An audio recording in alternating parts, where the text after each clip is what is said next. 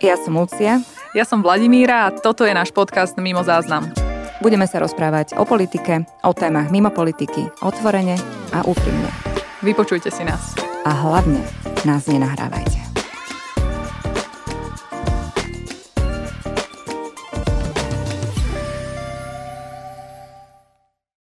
Vítajte pri ďalšom dieli podcastu Mimo záznam. Ja sa z dnešného dielu a jeho témy veľmi teším, ale viac vám o tom povie Lucia. Áno, viac vám o tom poviem ja, ktorá o tom e, dosť málo vie, e, lebo dnešná téma bude, že šport a politika. Akože o, o športe viem, ale o tom konkrétnom športe, e, z ktorého vzýšiel vlastne aj náš ctený host dnešný, viem pomerne málo a Vláďka z známych dôvodov o ňom vie oveľa viac. Takže Vláďka ideš. Tak myslím, že indície naznačili dosť a našim dnešným hostom bude uh, známy profesionálny športovec Dominik Graňák, hokejista. Vítaj Dominik. Ďakujem veľmi pekne, ďakujem veľmi pekne za pozvanie a prajem všetkým týmto spôsobom pekný deň. Ja poviem o Dominikovi pár informácií. Taká najzaujímavejšia je, že Dominik je hokejistom, ktorý má za slovenský národný tím najviac štartov, teda najviac zápasov odohratých v drese Slovenska. Hral pomerne dlho vo Švedsku, v Rusku, v Česku, takže zažil aj iné hokejové svety, než len ten slovenský.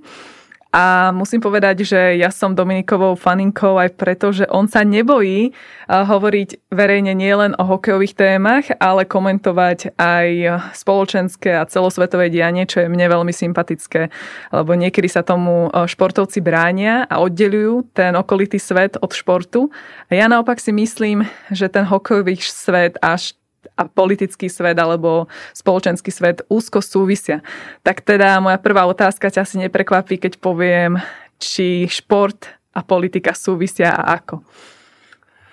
No, toto je téma, ktorá je všeobecne veľmi diskutovaná a neviem, či je na to úplne jednoznačná odpoveď, ale áno, jedno, myslím si, že tieto svety sú prepojené a nie je možné ich neprepájať, ale v, v v zmysle toho, že počas povedzme u mňa hokejového zápasu alebo akéhokoľvek iného športového o, diania je, je dobré, keď sa do toho politika nemieša. Je, je, myslím si, že to sa dá použiť univerzálne. Človek, keď sa niečomu venuje naplno v daný moment, mal by sa venovať poriadne, povedzme, že jednej veci. Takže v tomto e, kontexte je je jasné, že počas hokejového zápasu by malo byť jedno. E, nemalo by záležať na tom, kto, má, kto prichádza z akého názorového spektra, alebo povedzme politického, alebo aké má názory. Ale v tom širšom kontexte sa to prepojiť nedá. Keď hovoríme o profesionálnom športe, tak už vôbec nie. Rozumiem. No, uh, mňa to zarazilo, že, že ste povedali, Dominik, uh, inak máte pekné meno. Ďakujem. Môj syn sa volá Dominik. Áno, viem. Ja mám niekedy problém s menami, že mi vypadávajú, ale to vaše mi určite nevypadne počas, minimálne počas tohto podcastu. No, zarazilo ma, že ste povedali, že teda šport a politika majú niečo spoločné. Um, pretože pre mňa šport, ja som, ja som obrovskou fanušičkou športu, vždy som bola, aj teda celý život aktívne športujem, aj ma ten šport veľmi veľa naučil. Ja by som povedala dokonca, že asi najviac um, tých e, pozitívnych povahových vlastností. Áno, milí posluchači, a ja mám pozitívne povahové vlastnosti. Um, ja som sa to naučila fakt v tom športe proste ísť cez bolesť, e, vytrvalosť, takú húževnatosť, e, nevzdávať sa pri, pri prvej bolesti, pri, napríklad pri maratóne, hej, keď um, som narazila na tú stenu pomyselnú na 33. kilometri u mňa, tak proste dotiahnuť sa do toho, do toho cieľa, to vyžadovalo strašne veľa síl a mne to veľmi veľa v živote dalo, akože v tom súkromnom živote, ale musím povedať, že aj v tom, v tom politickom, pri zvádzaní mnohých tých, tých súbojov s protivníkmi a to je práve ten moment, prečo ma to prekvapilo, že ste povedali, že teda šport a politika majú veľa spoločného, lebo pre mňa ten šport bol vždy o takej férovosti. Proste fair play, nepodvádzaj, hej, že to sa nedá oklamať. Proste keď nemáte natrénované, tak, tak nemôžete vyhrávať. A v tej politike ja mám pocit, že to je opak, že my hľadáme také tie skratkovité riešenia. Proste tuto máme plnú vládu plagiátorov, hej, ktorí poodpisovali všetko, akože opajcli, nosia titule, im vôbec nepatria. Že ja mne to skôr prišlo takto, tak ja by som to chcela rozvinúť, teda ak by ste dovolili, že v čom vy vidíte tie, tie podobné črty uh, tej politiky a toho športu? Teraz neviem, priznám sa, že, že či som odpovedal na tú otázku, že šport a politika, či majú toho veľa spoločného, alebo to, že či spolu nejakým súvisia. To sú dve to témy. Sú dve, áno, áno, takže je to trošku, to sú dve, dve rôzne témy, ale súhlasím s vami a, a, a môžem povedať, že to, čo ste povedali, že sa vám zdá, že medzi politikmi alebo na politickej scéne sa často hľadajú nejaké skratkovité riešenia. S tým sa stretáva človek aj, aj v športe. Je tam veľa ľudí, ktorí sa snaží, alebo ktorí sa snažia veci si uľahčiť na úkor niekoho iného. Objavuje sa to aj tam. A teraz e, možno ešte sféra športu ako takého, mm, povedzme, mm, na úrovni vyloženie koníčkov alebo hobby alebo toho, čo robí človek uh, zo svojej dobrej vôle, zo, z presvedčenia tým nechcem povedať, že profesionálni športovci nerobia veci zo, zo svojej dobrej uh, vôle, ale predsa len ten profesionálny šport je iný v tom, že potrebuje podporu, potrebuje podporu neviem, finančnú, ináč to už profesionálny šport nie je, lebo keď sa chce človek uh, tým športom živiť, tak potrebuje dostávať z tej sféry aj niečo materiálne alebo finančné. Takže áno, šport, keď si človek ide zabehať a prekonáva svoje limity dobrovoľne, uh, to je, ten asi najkraj, to je tá najkrajšia forma športu a možno to niektorí ľudia myslia, keď hovoria, že by sa šport a politika nemali prepájať. A, a s tým ja súvisím, keď hrajú deti futbal, e, tak by, tak by mali hrať futbal, alebo nielen deti, aj dospelí, že tam naozaj, ako som povedal na začiatku, tam e, nejde o to, kto odkiaľ prišiel, aké má názory, ale v tom širšom kontexte sa to, sa to, sa to nedá. Áno, presne tak som to aj ja myslela, lebo naozaj ten e, šport z niečoho musí byť financovaný. A tam často narážame práve na ten súvis politiky a športu a možno aj športu zneužívaného niekedy na nejakú aj politickú činnosť, propagáciu a tak ďalej. Ja načnem takú pomerne ťažkú tému v súčasnom politickom období a a to je napríklad hokej v Rusku. Môj manžel hral v KHL, aj ty Dominik, ty si pôsobil dlhé roky v KHL.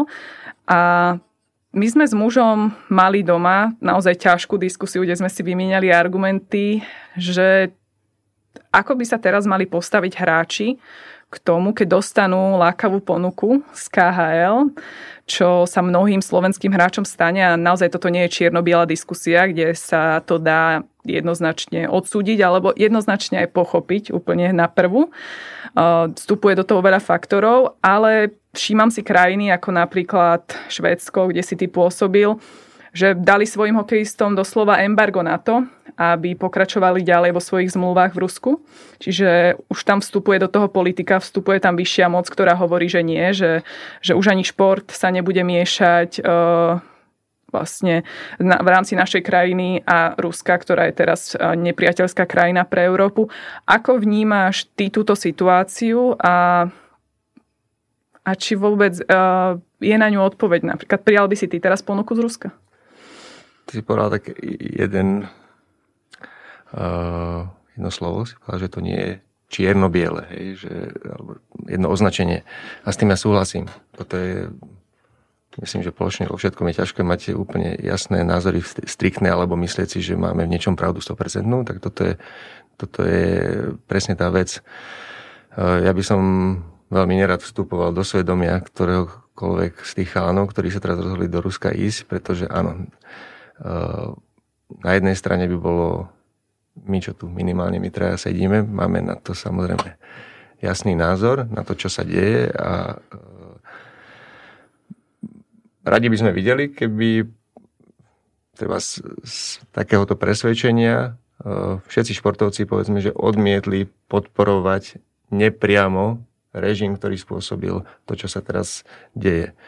A na druhej strane uh, hokejová kariéra, kariéra je, to vieš, je relatívne krátka a, a tí chalani riešia aj to, že uh, to, alebo bod, do ktorého sa teraz dostali a šanca, ktorú teraz majú, už nemusí prísť. Stalo ich to veľa času, energie, odriekania a možno práve teraz nemyslia len na seba, nie len o to, že oni si idú zahrať lígu, ktorú chcú hrať, chcú si zarobiť na štandardné peniaze, lebo čo si budeme hovoriť, aj to je jeden z tých hlavných dôvodov, alebo nie, jeden z tých, jedným z dôvodov, prečo tam chalani hrať chodia a to bolo aj jedným z dôvodov, prečo som tam bol ja, aj keď teda vždy u mňa hralo, či tomu niekto bude veriť alebo nie. V prvom rade tá športová stránka a to druhé prišlo s tým a, a fungovalo mi tak dlhodobo. Uh, že možno teda myslia aj, aj na to, ako zabezpečiť svoje rodiny a áno, na jednej strane niektorí z nich aj, aj cítia, že to nie je úplne najsprávnejšie rozhodnutie, ale v súvislosti s tý, s týmito ostatnými vecami sa nevedia jasne rozhodnúť, respektíve potom sa rozhodnú, že tam, že tam idú a čelia aj e, takémuto tlaku alebo kritike, s čím podľa mňa oni už počítajú, alebo aspoň niektorí z nich. Áno, a... ja si myslím, prepáč ľudská, dúfam, že som ti nevzala slova, ale ja si myslím, že, že s tým počítajú, že teraz je tá situácia naozaj taká napätá aj vzhľadom na to, ako sa k tomu postavili viaceré krajiny, ktoré tam mali svojich športovcov že, že je pomerne výnimočné, že tam vôbec hrať môžu v rámci Európskej únie. Ale na druhej strane, keďže mám manžela hokejistu a vidím, že ten hokej, že ten športový život má deadline. V zmysle, hokej sa nedá robiť, ak nie ste Jaromír Jager v 50 akože naozaj väčšina hokejistov končí tú kariéru niekde pred 40 A aj tým, že žijem s tými hokejovými rodinami a tak ďalej, tak vidím, že to, koľko zarobíš v tom hokeji, to akú ponuku dostaneš, rátaš nie, že toto bude príjem na rok, ale to bude náš príjem na, na 20 rokov, lebo my sa za to potrebujeme dostať do štádia, kedy budeme vedieť, čo so životom aj po hokeji. Čiže toto je pre mňa argument, ktorému rozumiem, to, o čom hovoríš, ale zároveň, uh, keď sme doma zvádzali tú diskusiu s mojim mužom, tak nebude prekvapením, na akej strane som stála ja. A že pre mňa táto rovnica bola viac naklonená smerom toho embarga, ktoré som napríklad pri Švedsku a týchto krajinách pochopila. Mm. Vieš čo, ja teda som známa tým, že ja mám, mám veľmi vyhranené názory, ale z hodov okolností pri tejto téme naozaj ako nemám úplne vyhranený ten názor, lebo uh, my sme sa o tom tiež bavili s mojim manželom, teda tiež sme obidva športovci a každý deň sledujeme proste to športové dianie.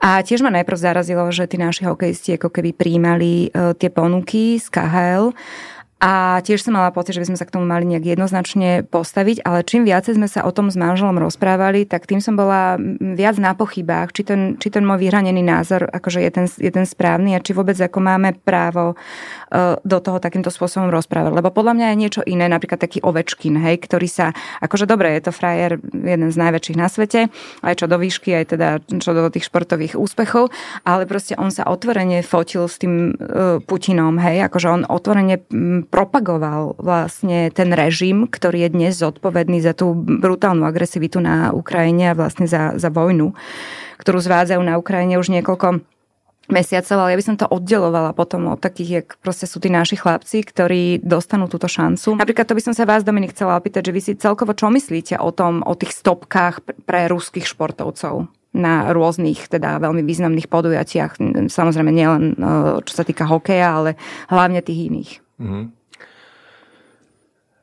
Ja tomu rozumiem, ja rozumiem dôvodu, prečo, prečo sa to deje. Na druhej strane mi je tých športovcov ľúto, lebo ja mám veľa kamarátov v Rusku a moji spoluhráči, s ktorými som hral ja v Rusku, ja môžem otvorene povedať, že som, že som si s nimi veľmi dobre rozumel. Oni boli, mali ľudský svoju kvalitu, samozrejme nie všetci, ale to je takisto, takisto aj na Slovensku, vo Švedsku, že nájdete rôzne typy ľudí. Uh, takže toto je mi ich ľúto, že presne ako sa teraz rozprávame o slovenských hokejistoch, ktorí idú do KHL, že to je vlastne jediné, čo oni vedia nie, nie je to jediné, čo vedia robiť, ale robia to na nejakej úrovni, e, na ktorú sa dostať e, vyžadovalo istú cestu, ktorá nebola krátka. Tak to isté riešia teraz ruskí športovci, ale, ale naopak. Uh, takže um, nie, nie je to príjemná situácia. Tiež nechcem povedať, že, že je to jasné, je to, je to jednoznačné, že dobre, že ruskí si nehrajú na majstrovstvách sveta, že ruskí futbalisti nehrajú kvalifikácie, lebo ich nikde nechcú. Neviem, s tenistami je to trošku eh, inak, alebo bolo nejakú, nejakú chvíľu.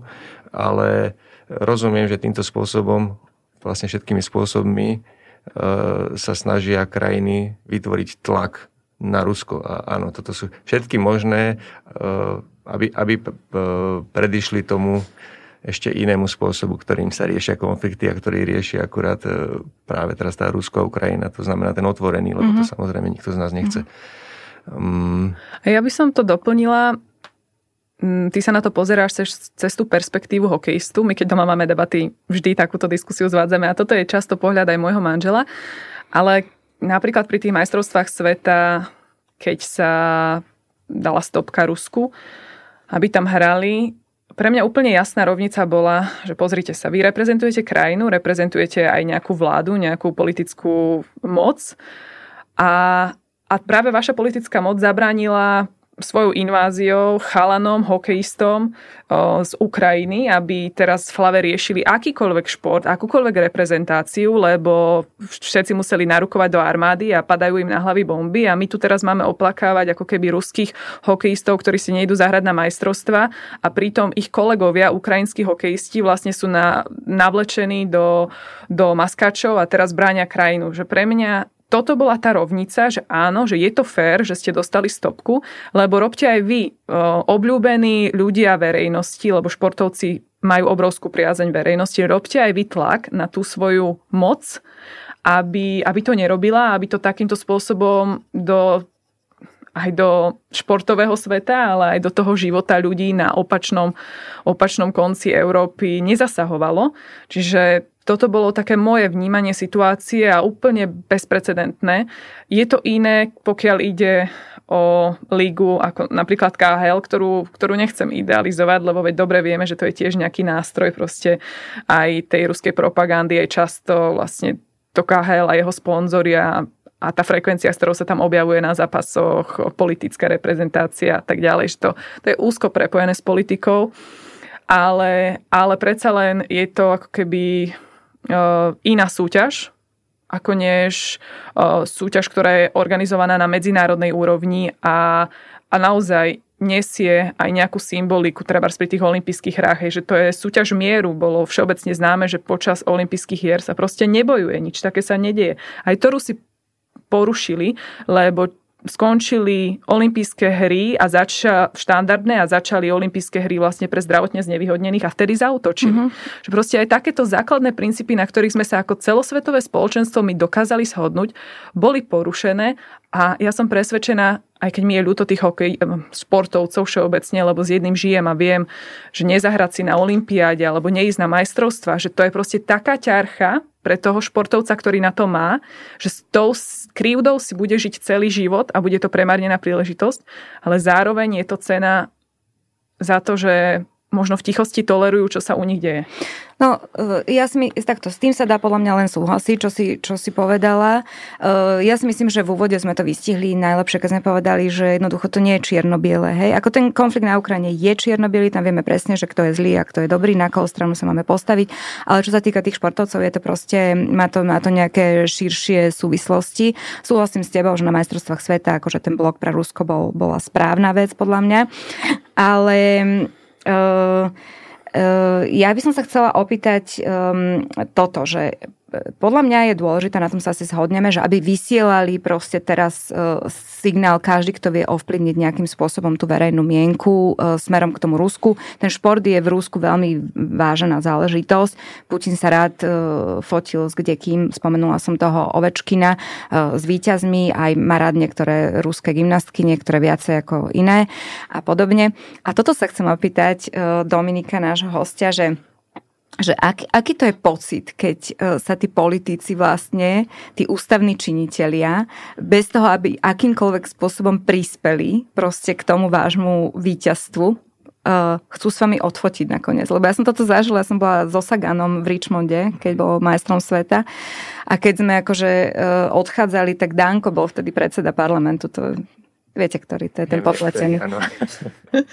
ten, čo otupieva, vieva tak e, Danko sa s ním strašne chcel fotiť a proste teraz tí, hej, ten, ten Peter Sagan, Juraj Sagan, akože teraz mali nastúpiť niekam a odvie sa za Dankom, aby on si tam urobil s nimi fotky. Mne to prišlo úplne také zúfale, že ja som veľmi dlho zbierala odvahu a to som tam s nimi bola v tom Richmonde, že aby som sa postavila vedľa Petra a od, odfotila sa s ním, hej, a to som akože cyklistka, bola som tam preto, že som cyklistka a proste všetko, ale že ten Danko má v sebe tu drzol, že ten Peter si to tam proste oddrie, hej, ten, ten Juraj ani nehovorím, lebo však mu robil domestika, vtedy to, to mu dal poslednú flašu vody, že on už chudák tam bol úplne vyschnutý ako hrozienko a tomu Petrovi Saganovi, svojmu bratovi dal proste poslednú flašu vody a, a on to odpalil do toho cieľa, hej, že to boli strašne silné momenty.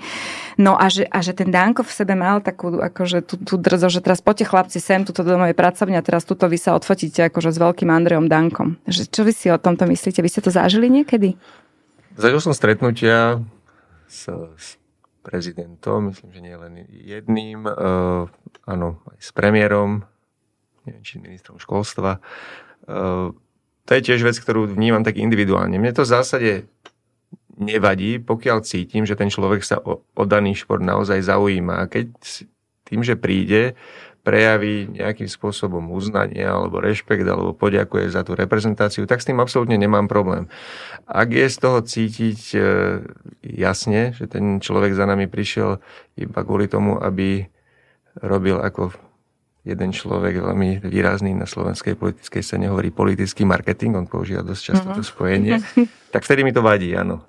Vtedy si hovorím, že nie je tak, že by som to nevedel prežiť alebo tak, ale e, čítam to jasne a, a potom si hovorím, že takto sem nemusíte chodiť. Hej, že potom sa človek tak cíti, že áno, tak dobre, tak túto oficialitu nejako urobme, pokiaľ by som tam nemusel byť a dal by mi niekto na výber, tak tam nebudem, pretože našťastie veľa sa tu bavíme o tom Rusku, že u nás je to povolené, je to, je to možné, čo je, čo je skvelé, že nemusíme vyjadrovať úctu každému politikovi a aj keď teda niektorí sú legitímne, alebo väčšina, alebo všetci sú legitímne zvolení.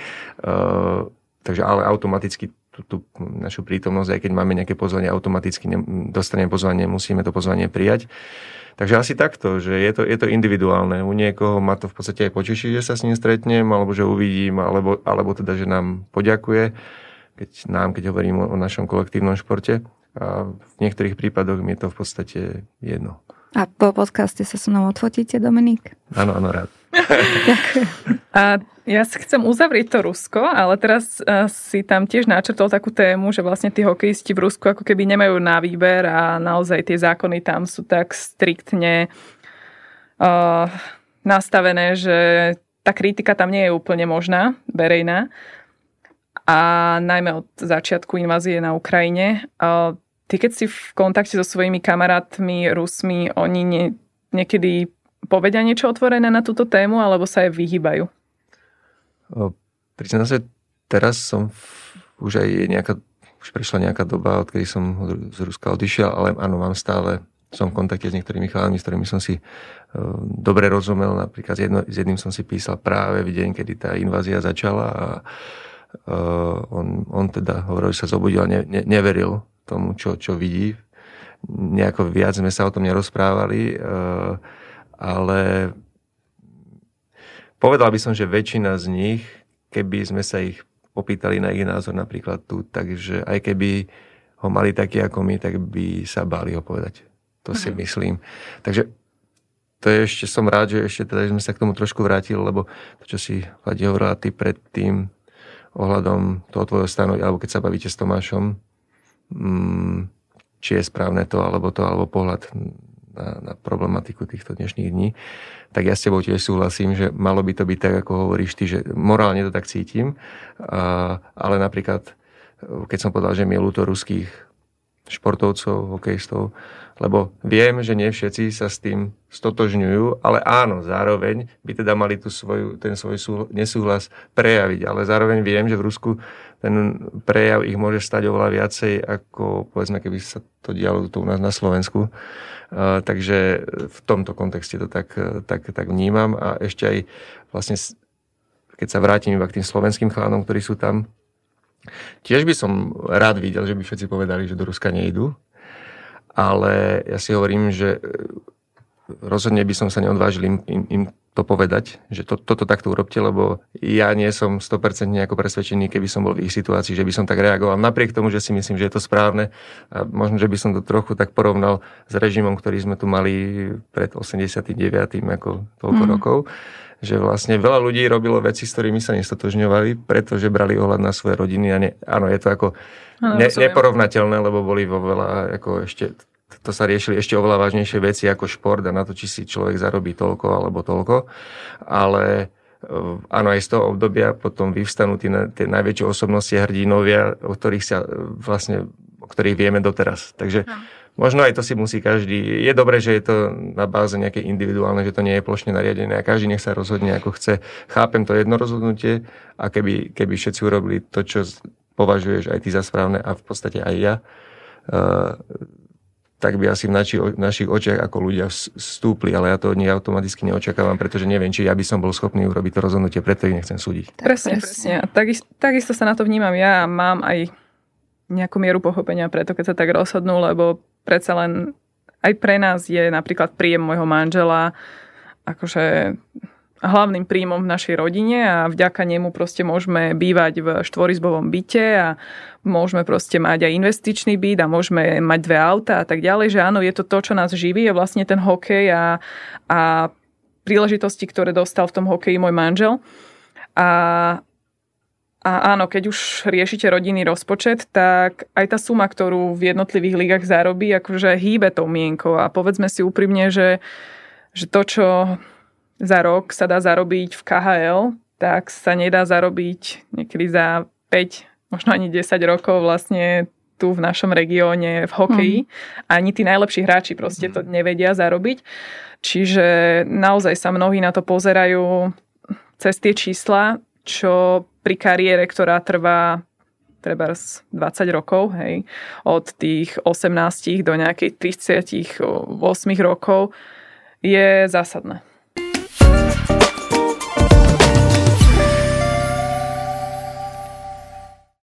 To sa dostávame trochu podľa mňa k takému, že, že, že, že financovaniu toho športu, hej? že prečo proste u nás je taká situácia, aká je a napríklad vo Švedsku, ja neviem, vo Fínsku je tá situácia diametrálne odlišná. Keby ste to vy mohli e, porovnať napríklad so Švédsko, kde ste pôsobili s tou situáciou na Slovensku, s tým financovaním športu ako takého, e, tak e, ako, ako to vlastne vy vnímate? Mm, Švédsko dobrý príklad, áno. Každý vie, že vo Švedsku sa platia vysoké dane, ale potom, keď ten človek príde, tak, tak nejako cíti, že kde asi končia. Uh, ja teda do toho systému nevidím. Nie je to môj každodenný chlieb. Ani, ani na Slovensku, ani, ani vo Švedsku, ale samozrejme tým, že človek žijem na Slovensku a žil som vo Švedsku, tak to viem nejakým spôsobom porovnať. A vychádzam aj z mentality, ktorá je u Škandinávcov, ale myslím, že Fíni sú trošku iní, ale Švédi a Nóri sú veľmi podobní, možno aj, aj Dáni. Uh, rešpektujú pravidlá, rešpektujú systém. Uh, naša mentalita je trošku iná, možno, že je to spôsobené aj tým, v akej dobe sme žili, aké, hlavne teda naši prarodičia, rodičia, ono sa to potom kopíruje a odzrkadluje aj, aj na nás, že ten systém ešte stále nie je taký, alebo takto. Systém môže byť akokoľvek dobre nastavený, pokiaľ nie je ochota ho rešpektovať, tak e, tie dôsledky sú zrejme. A Švédi sú nastavení tak, že keď je nejaké pravidlo, tak sa jednoducho rešpektuje a nikto nerozmýšľa, ako by ho mohol obísť. Čo teda je potom má za následok, že možno, že nie sú až tak kreatívni, ako sme my. sme veľmi, veľmi kreatívni vo, vo všetkých oblastiach ale žije sa tam potom podľa mňa oveľa ľahšie. Áno, teraz už e, tá, tá téma je taká široká, že je do Švedska posledné roky, posledné 10 ročie prichádza veľmi veľa ľudí z iných krajín a, a je to tam cítiť, že ak niekto nájde alebo hľada dieru v systéme, tak to väčšinou nie sú Švedi. Mm-hmm. A teraz je otázka, že ako toto nastaviť, ako sa k tomuto postaviť. A, ale teda, keď e, vo Švedsku sa platia veľké dane, keď budeme vychádzať, to úplne zjednodušíme, že sú veľké dane, to znamená verejné financie majú, majú s čím pracovať, alebo teda e, majú väčší objem a končia tam, kde majú, tak potom aj môže byť podpora športu, kultúry, umenia, vedy, neviem, všetkého. Presne. Asi, asi tak. No, no. Presne, ale platíte tie dane s tým, že vidíte potom, že ten štát tak, vám to vracia, tak, hej, tak. napríklad na fungujúcich službách, hej, akože to sa týka napríklad aj predškolských zariadení, hej, škôl, uh, akým spôsobom fungujú a podobne. No a určite aj športových klubov, ktoré sú takýmto spôsobom um, financované.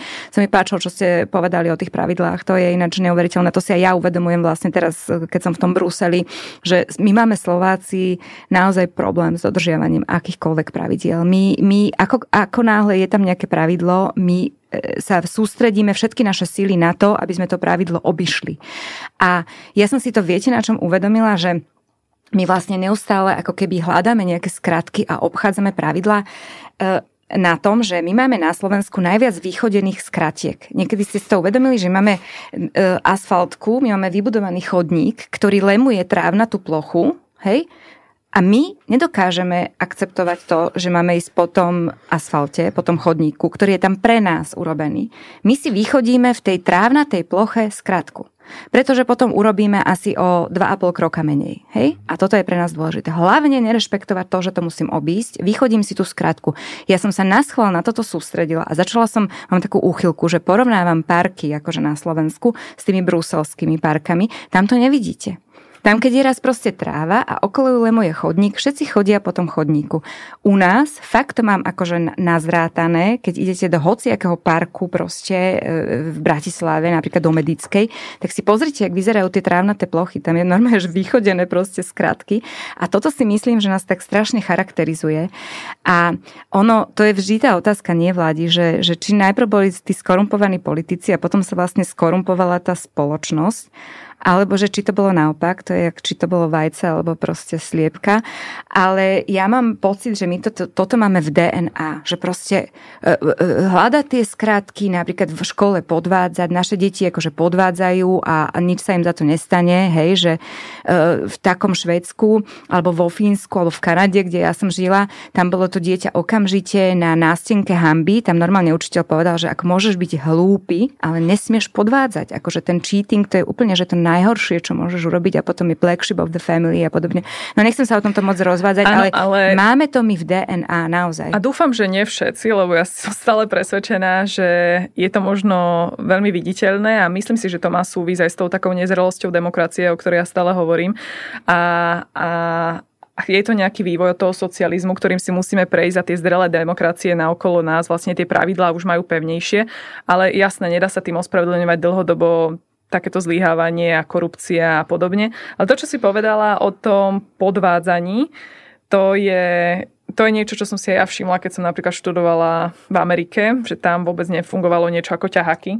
Nikto tam nikdy si nenapísal ťahák a ja som bola taký šport, čiže ja som na, na, na strednej mala asi dvakrát ťahák, aj to mi to našli a revala som potom a chodila za tým učiteľom a myslela som, že proste celý môj vesmír skonal, lebo už si nebudem myslieť, že som najlepšia a najmudrejšia, ale pre mňa bolo veľmi oslobodzujúce, keď som prišla do tej Ameriky a videla som, že tam ťaháky neexistujú. Hm. Že vlastne naozaj je to o tom, že kto niečo viac vie. Je to, to tak je aj v športe? Toto som sa chcela, že je to tak aj v tom športe, že videli ste vy rozdiel, povedzme, medzi návykmi akože našich športovcov a návykmi vo Švedsku napríklad športovcov? Áno, je to rozdiel. Hej. Wow. A, a vychádza to zase z tej mentality, z tých zvykov, že, že aj jedno, či to je šport alebo škola, lebo to, čo si povedala ty v tej Kanade, to, to, ja som sa až tak dobre cítil, keď si hovorila, som si to predstavil, že keď si tam prišla a vedela si, že všetci tie pravidlá uh, rešpektujú, nikto tam nepodvádza, lebo potom vlastne uh, či to nie je aj, aj s, tými skrat, no, s tými skratkami v, v parku, možno až tak nie, že to človek čaká na to, že tam prejde niekto prvý a potom si povie, že ja som to nezačal, tu už sa chodí, tak teda budem tak chodiť. A, takže aj, s, aj s, s tým podvádzaním v škole, že možno, že u nás je veľmi sa sústredíme na výsledok niečoho a nie až tak na spôsob, ako mm-hmm. ho dosiahnuť a potom možno aj poctivý človek niekedy nadobudne pocit, že vlastne uh, funguje alebo je vo veľkej nevýhode, že rešpektuje tie pravidlá a všetci ostatní, a on to vidí, že, že robia tie skratky. A teraz na konci sa bude hodnotiť ale iba ten výsledok. Nikto sa nebude pozerať, ako, ako k nemu dospel. Takže si povie, no dobre, ako ja to skúsim raz, dvakrát, ale na konci dňa ja budem ten posledný a ešte dostanem uh, neviem, kritiku v škole, potom za ucho doma a tak si poviem, že na, na budúce to radšej urobím tak ako ostatní. Mm-hmm. A aby som sa vrátil k tej otázke, uh, áno, ako som povedal, že mal, mal som pocit, že o tej, vo Švédsku aj hráči na lade možno nie sú nemožno, určite nie sú tak kreatívni ako slovenskí hráči, českí, ruskí, mm-hmm. ale sú oveľa poctivejší. Mm-hmm.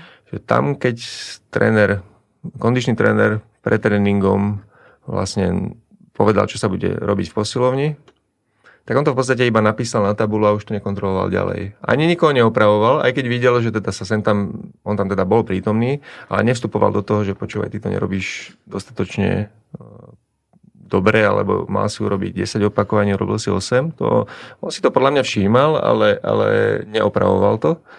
A tí chalani už boli naučení, aj mladí, starí, že boli poctiví. Ano, že možno keď už tam sem tam prišiel nejaký Kanadian, Američan, že tí boli takí uh, iní, že tí nie úplne všetko splnili, uh-huh. ale Áno, ten rozdiel bol napríklad e, zase naopak v Rusku, že kde sú hráči veľmi šikovní, veľmi kreatívni, majú veľký talent, tak e, to tam teraz ma napadla som si spomenul na jednu vec, ktorú som sa pýtal môjho spoluhráča, som bol teda v Dyname Moskva a prišiel jeden spoluhráč e, z Nižnekamska a tam to bol klub, ktorý, klub, ktorý bol známy tým, okrem iného, že mal trénera z tej starej generácie, ešte povedzme sovietskej, a ktorý mal tie mm-hmm. tradičné metódy, ktoré boli veľmi drsné.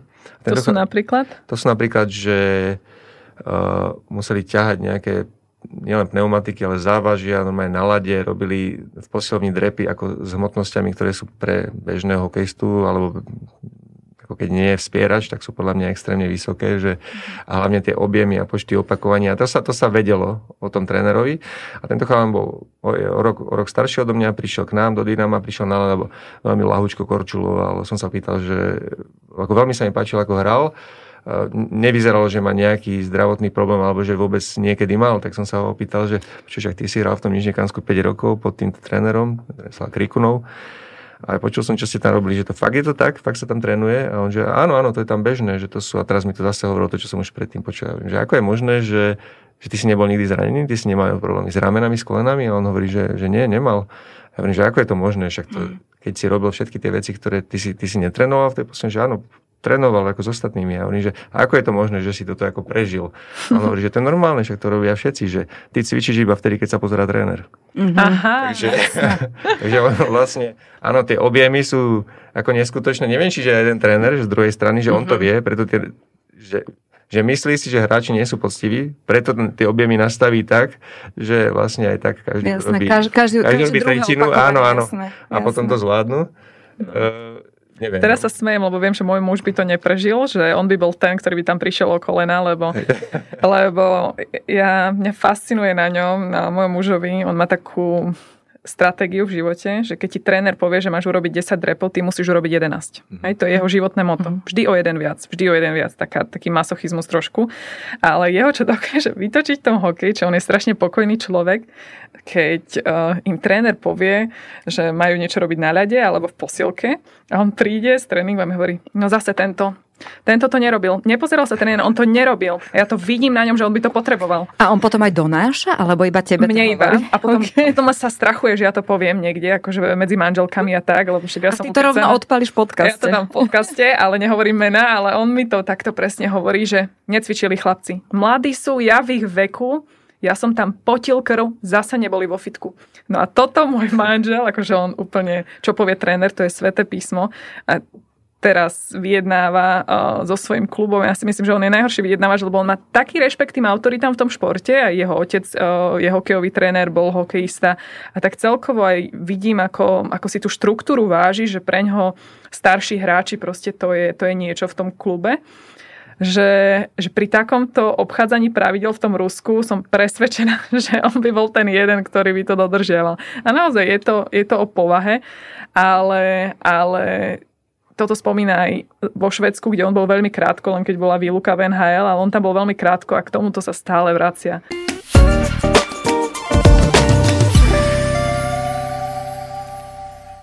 Ja to chcem trošku odľahčiť, lebo my sa vždy s ľudskou sme schopné dostať k tým úplne najťažším témam.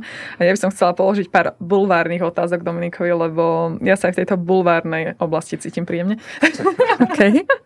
Takže to, čo ma vždy zaujímalo a na čo mi môj muž nechce dať priamo odpoveď, teraz zneužijem a položím, položím túto otázku Dominikovi. No mňa zaujíma, čo sa preberá v tej hokejovej šatni a čo sú také najčastejšie témy v tej hokejovej čatni? Či sa tam niekedy myhne aj politika napríklad? Myhne, áno, áno. No, preberá tam všetko, veľakrát sú to témy, ktoré sú hmm, aj infantilné, aj veľmi také jednoduché, že aj ten humor je, neviem, pretože tým, že hokej je kolektívny, kolektívny šport, je nás tam 25 s tým realizačným tímom aj, aj viacej, že sú tam rôzne typy rôzne, osob, rôzne, rôzne osobnostné typy, rôzne povahové typy, takže býva to také pestré, veľakrát, väčšinou tak býva, že povedzme z tých 25 počuj 5, 90% času a tí ostatní sú viac, počúvajú niekoho, nepočujete celý rok povedať nič. Ale je to, je to zábavné, áno, že mm, ja to prostredie mám rád, nie vždy, nikdy si nesadnem úplne s každým, že by to bolo tak, že poďme spolu na dovolenku, to určite nie ale za z každého toho týmu, v ktorom som hral, mám veľmi dobrých kamarátov doteraz. A čo sa politiky týka, áno, nie je to asi e, na dennej báze, ale keď sú povedzme voľby, Uh, tak sa o tom rozprávame. A, Aj sa pohádate niekedy? Uh, ani, ani nie, že by sme sa, alebo to si uh-huh. nepamätám, že by sme sa tak pohádali, že by to išlo, vyústilo do nejakého konfliktu fyzického alebo tak, ale áno, tie na, vý, výmeny názorov často bývajú uh-huh. ako ostré, ale to v tej hokejovej kabine býva, že aj hlučné a potom sa to obratí na srandu.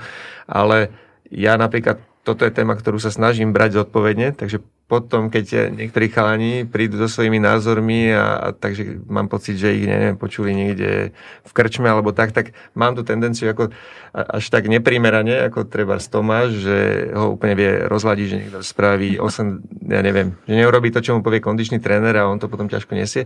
Tak ja tiež mám ten pocit, že musím mu to ako poďme sa o tom porozprávať na nejakej úrovni.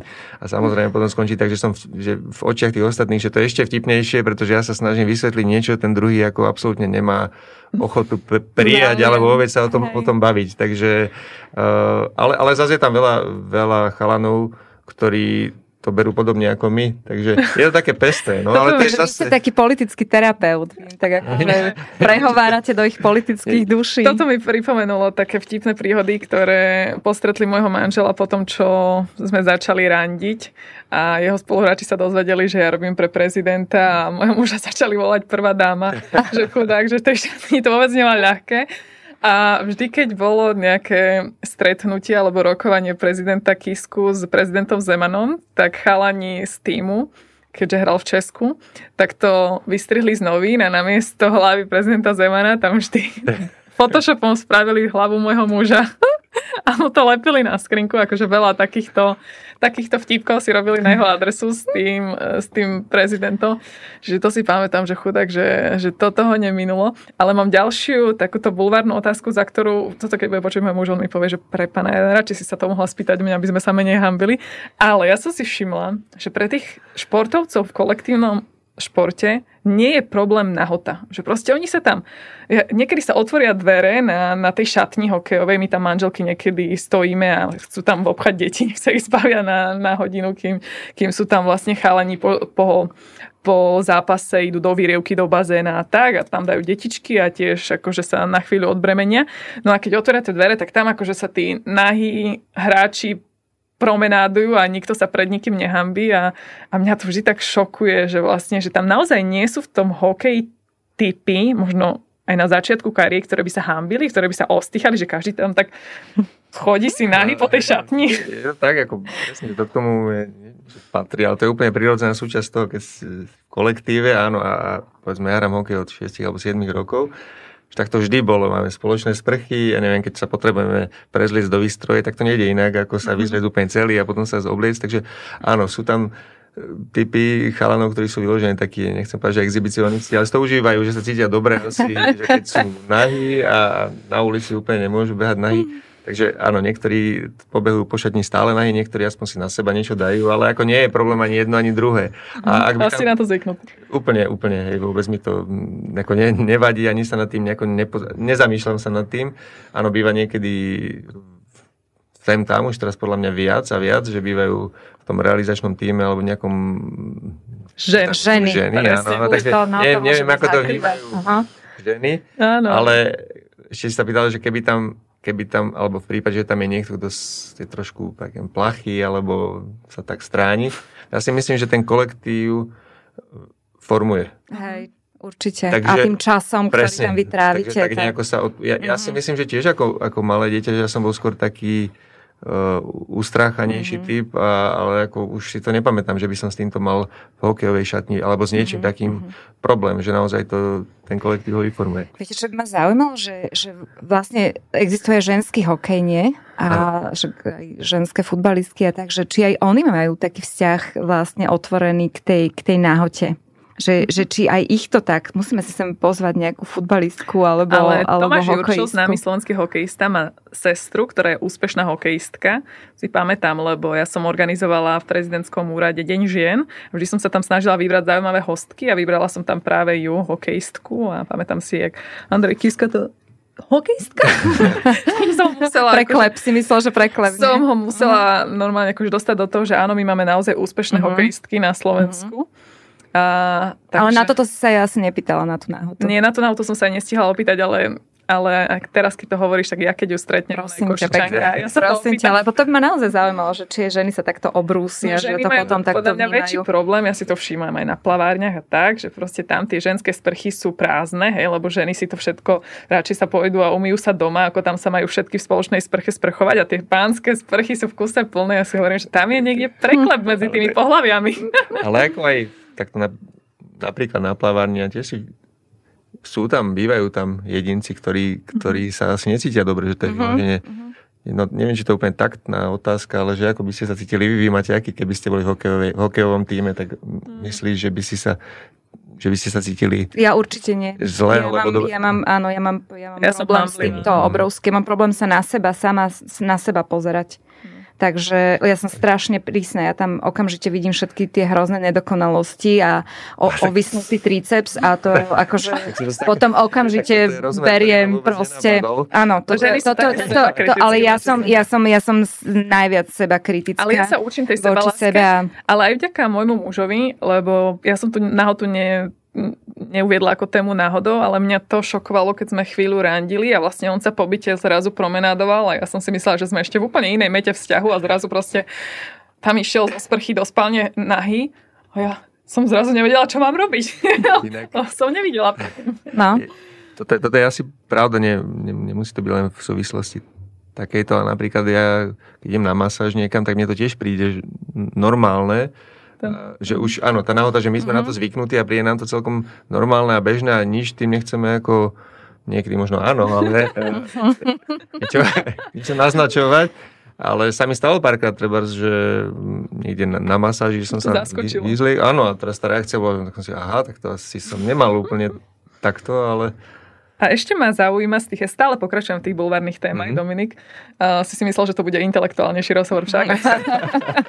Zdanie klame, no. Ale mňa zaujímajú tie stereotypy o hokejistoch a celkovo o športovcoch, ale o hokejistoch to tak je. Uh, každý, kto stretne môjho muža, tak potom mi tak akože poza chrbát povie, fú, že on nie je taký typický hokejista, nie? A ja mám pocit, že ty myslia nejakú intelektuálnu výbavu a teraz čakajú, že všetci hokejisti používajú len jednoduché vety a nemajú Mm. názory a, a a že to vzdelanie a tak ďalej, že tak veľmi sa pozerajú, podceňujú ten intelekt športovcov, čo mňa veľmi mrzí, lebo chalanov, ktorých som ja spoznala v hokeji, vo veľkej miere sú to akože ščítaní, chytrí ľudia. Mňa napríklad šokovalo aj, že veľa chalanov v autobuse, keď cestujú na dlhé trate s tým hokejom, drží v ruke knihu a vlastne takto o, ten, ten čas e, v autobuse prečkajú. Tak mi povedz, že či aj teba zraňujú takéto stereotypy, keď sa na teba niekto pozerá hneď uh, týmto spôsobom. Stretávam sa s nimi, ale nezraňujú ma. Je to, Ja som si vedomý toho, čo obnáša a prináša teraz profesionálny hokej. Ja som na to v podstate zvyknutý a do istej miery to aj, aj trochu chápem. Uh, lebo nie všetci plošne my hokejisti nie sme najvzdelanejšia vzorka alebo sféra ľudí, ale nevždy ide vzdelanie a inteligencia úplne ako ruka v ruke.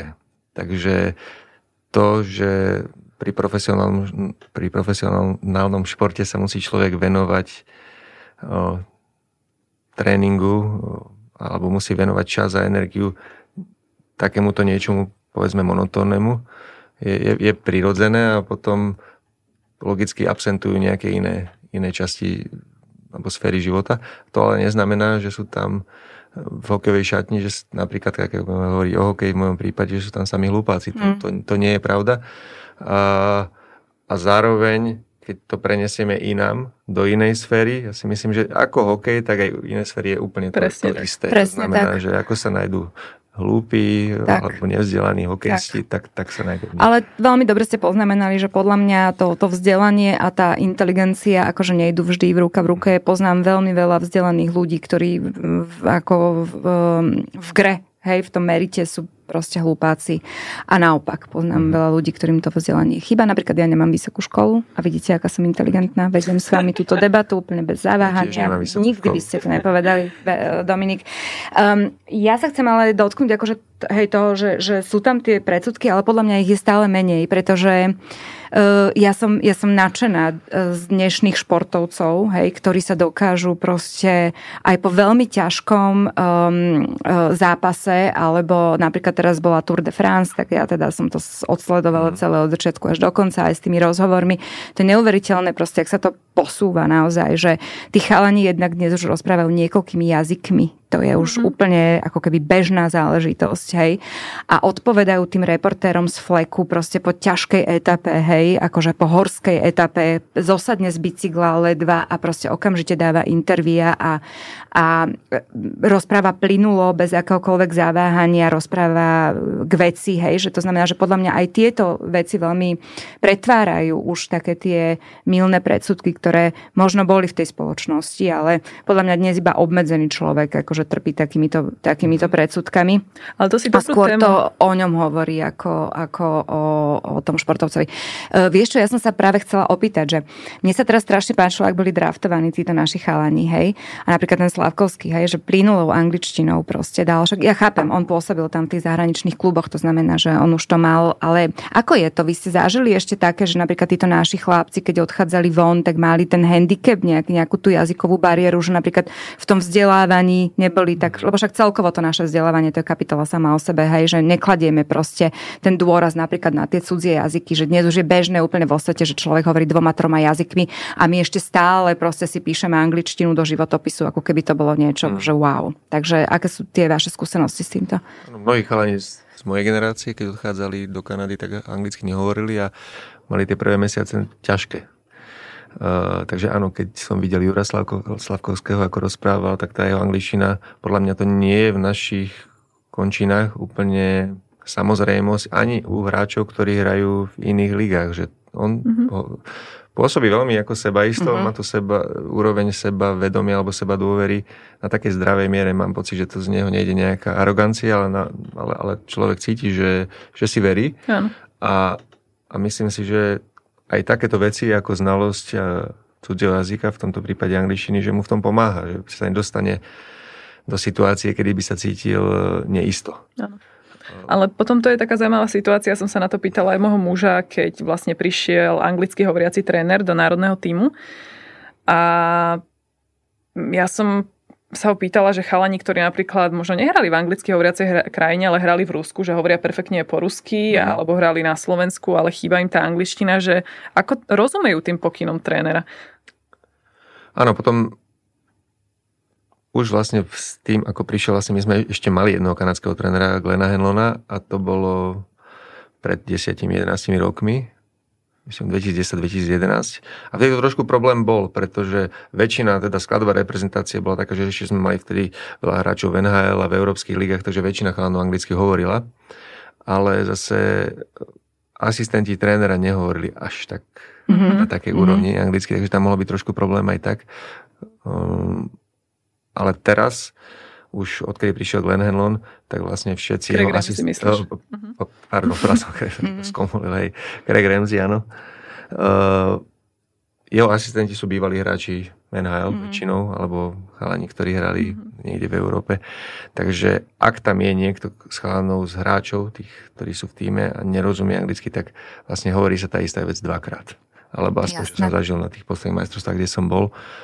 Ale už postupom času to býva samozrejmosť. Ja napríklad vo Švedsku som to zažil, keď som tam ešte bol a už teraz sa to myslím, videl som to teraz v Trenčíne, keď som bol na lade s Duklou, že vlastne väčšina týmu sú hráči lokálni, hovoria tou rečou tu slovensky, vo Švedsku švédsky a je tam 5 cudzincov a kvôli ním sa hovorí anglicky, ja s tým absolútne nemám problém, ja si myslím, že to je správne. Mm-hmm. Môžem sa ešte opýtať k tomu, k tomu vzdelávaniu, že uh, toto bola kedysi akože veľká téma. Ja som, ja som teraz spolupracovala nejaké roky s Národným športovým centrom, ktoré okrem iného teda má na starosti vzdelávanie športovcov, lebo vtedy to tam uh, vyvstalo ako teda dosť veľký problém, že štát ako to nerieši vlastne to, to vzdelávanie tých, e, tých športovcov, ani kluby na to nedávali nejaký veľký dôraz. A potom sa stávalo, že športovec, ktorý ukončil teda tú svoju kariéru, hej, častokrát e, v nízkom veku, zrazu nevedel, že čo znača tým životom, hej? Že, že čo teraz, čomu, čomu sa bude venovať. Um, ako to vyzerá teraz, alebo aké s týmto vy máte skúsenosti? Uh, vám to niekto ako kládol na srdce, keď ste boli mladí, teda ne, že by ste boli starí teraz, to som tak zvláštne Bol povedala, ale myslím, viete, že, že proste v tom najlepšom ste boli. Že či ste sa o tomto aj medzi chalami možno rozprávali a, a že ako ste to mali nastavené, že či pracovať na sebe, lebo bude existovať aj nejaký život po tej športovej kariére. Povedali si to dobre, ako ja, som, ja sa cítim byť mladý, ako necítim sa byť starý, ale hokejovo už starý som, takže uh, tá, táto otázka je podľa mňa, alebo to je téma, ktorá je veľmi dôležitá. Ja som mal to šťastie, že moji rodičia kládli dôraz v tom mojom rannom veku v prvom rade na vzdelanie. Takže oni povedali, že stále tak, vždy tak bolo, že musíš si najprv priorita sú veci do školy a potom je hokej, keď to budeš zvládať. Ja som našťastie zo školou problémy ne, nemal, aj ma bavila, aj som mal dobrý prospech, takže oni so mnou starosti nemali, mohol som robiť to, čo som chcel, čo ma bavilo a ešte ma rodičia v tom podporovali ale myslím, že tá naša generácia, podľa mňa ešte ako som to vnímal, mali sme napríklad e, telocvikára, ktorý bol zároveň tréner hokejový a on e, raz za mesiac prišiel do, do našej triedy, všetkých nás poznal zo, zo zimáku, ale zároveň nás poznal zo školy, otvoril si triednu knihu a nás cepoval za to, kto má aké známky a potom uh-huh. sa o tom uh-huh. rozprával s rodičmi, že neviem, keď má niekto štvorku, uh-huh. tak, uh-huh. tak áno, uh-huh. treba to riešiť. Potom nastala veľmi taká, podľa mňa, zvláštna doba a tá je možno trvá doteraz, že rodičia už e, v čase, keď ich dieťa má, neviem, 7-8 rokov, už majú pocit, že má doma profesionálneho hokejistu. Ani nie, že budúceho, že už naozaj ten režim je mhm. nastavený ako pre profesionálneho hokejistu. Ja teraz úplne neviem, lebo viem, je mi jasné, že hokej sa mení a, a tie kritériá sú stále ako náročnejšie, náročnejšie ich, ich teda splňať.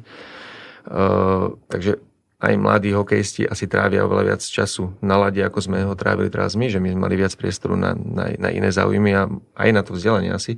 Ale toto je podľa mňa trošku problém, že už tí rodičia majú pocit, že to vzdelanie nie je až také dôležité, lebo, lebo ich dieťa smeruje do NHL, do NHL alebo do nejakej minimálne ako profesionálna, profesionálna športová kariéra je budúcnosť ich, ich dieťaťa a presne aj, aj keby práve to dieťa malo extrémny talent, čo si myslím, že je nemožné odhadnúť v takom mm. skorom veku, povedzme 10-12 rokoch, tak aj tak sa stále môže stať, že sa zrania, alebo že ich to jednoducho prestane baviť, že tie deti no, no. Jednoducho podľa vyhoria a hodia tú, ja neviem, hokejku alebo tenisovú raketu do kuta už povedia, že to už to robiť nebudú. Takže toto je trošku problém. E, nevinil by som až tak systém, ja neviem, že či by ten systém mal byť tak striktný, že jednoducho nepovolí dieťaťu robiť daný šport, pokiaľ nechodí do školy. Ako, mm-hmm. Nebolo by to zlé, podľa mňa, lebo ja úplne s vami súhlasím, že potom, potom sú to už častokrát aj také tragické príbehy. Presne tak. A to je samozrejme jedna rovina, to vzdelanie, ktoré akože veľmi výnimočne sa stáva, že nejaký hráč si v nejakom období života spravila aj nejaké vyššie než stredoškolské vzdelanie, že to naozaj ťažko sklbiť s tou profesionálnou kariérou. Možno výnimky sú chalani, ktorí dostali štipendia na prestížnych univerzitách, mhm. ako je Harvard a podobne, že si vyštudovali že super školu a dokonca po Harvarde sa dokázali dostať do NHL, že to sú tie americké príbehy, kde dostávajú vlastne ponuky aj európsky hráči a, a takto sa ukázali. Ale uh, mňa zaujíma možno aj tvoj osobný plán, a ako dlho si sa pripravoval na to, že príde obdobie po hokeji, teraz máš 39 a asi to intenzívne riešiš, či ešte pokračovať, e, či, či už nepokračovať v tej profesionálnej kariére. Aké kroky si spravil, aby si sa aj v tej fáze po hokeji cítil komfortne? Riešim to veľmi intenzívne. Áno, už e, nie je to posledné týždne alebo mesiace, ja sa touto otázkou zaoberám relatívne dlho, ale jasnú odpoveď neviem, neviem nájsť. Ako ja som Áno, podnikal som isté kroky už posledné, posledné roky s vedomím, že moja hokejová kariéra nie je nekonečná a že skôr či neskôr ju uzavriem a budem sa musieť venovať niečomu inému. Takže uh, podnikol som, podnikal som viac krokov, ale teraz to, teraz to vidím, ale, ale bolo mi to aj, aj, aj jasné. Skôr na to, aby som sa zabezpečil povedzme po materiálnej stránke, aby, aby som povedzme svoj spôsob života a nejaký životný štandard nevyhnal až tak vysoko, že potom bude ťažké ho udržať a, a na dobre sa zvyká ľahko, na potom horšie ťažko. Takže tieto kroky som robil a viac či menej úspešne ako myslím si, že je to v tomto smere je to, je to celkom dobre, že tú úlohu som si nejakým spôsobom ako splnil, že aspoň do tej miery, že keď sa rozhodnem teraz skončiť s hokejom, tak nemusím ísť na druhý deň hľadať prácu, e, pretože nemám nejakú extra kvalifikáciu. Áno, viem, že mohol by som zobrať, mohol by som robiť manuálne, to by som asi zvládol, ale, ale inak ako úplne nemusím, hej, mm-hmm. to, to, je, to je fajn. Ale čo sa týka tej druhej stránky tejto otázky, že vyriešiť nejakú sebarealizáciu, to cítim ako,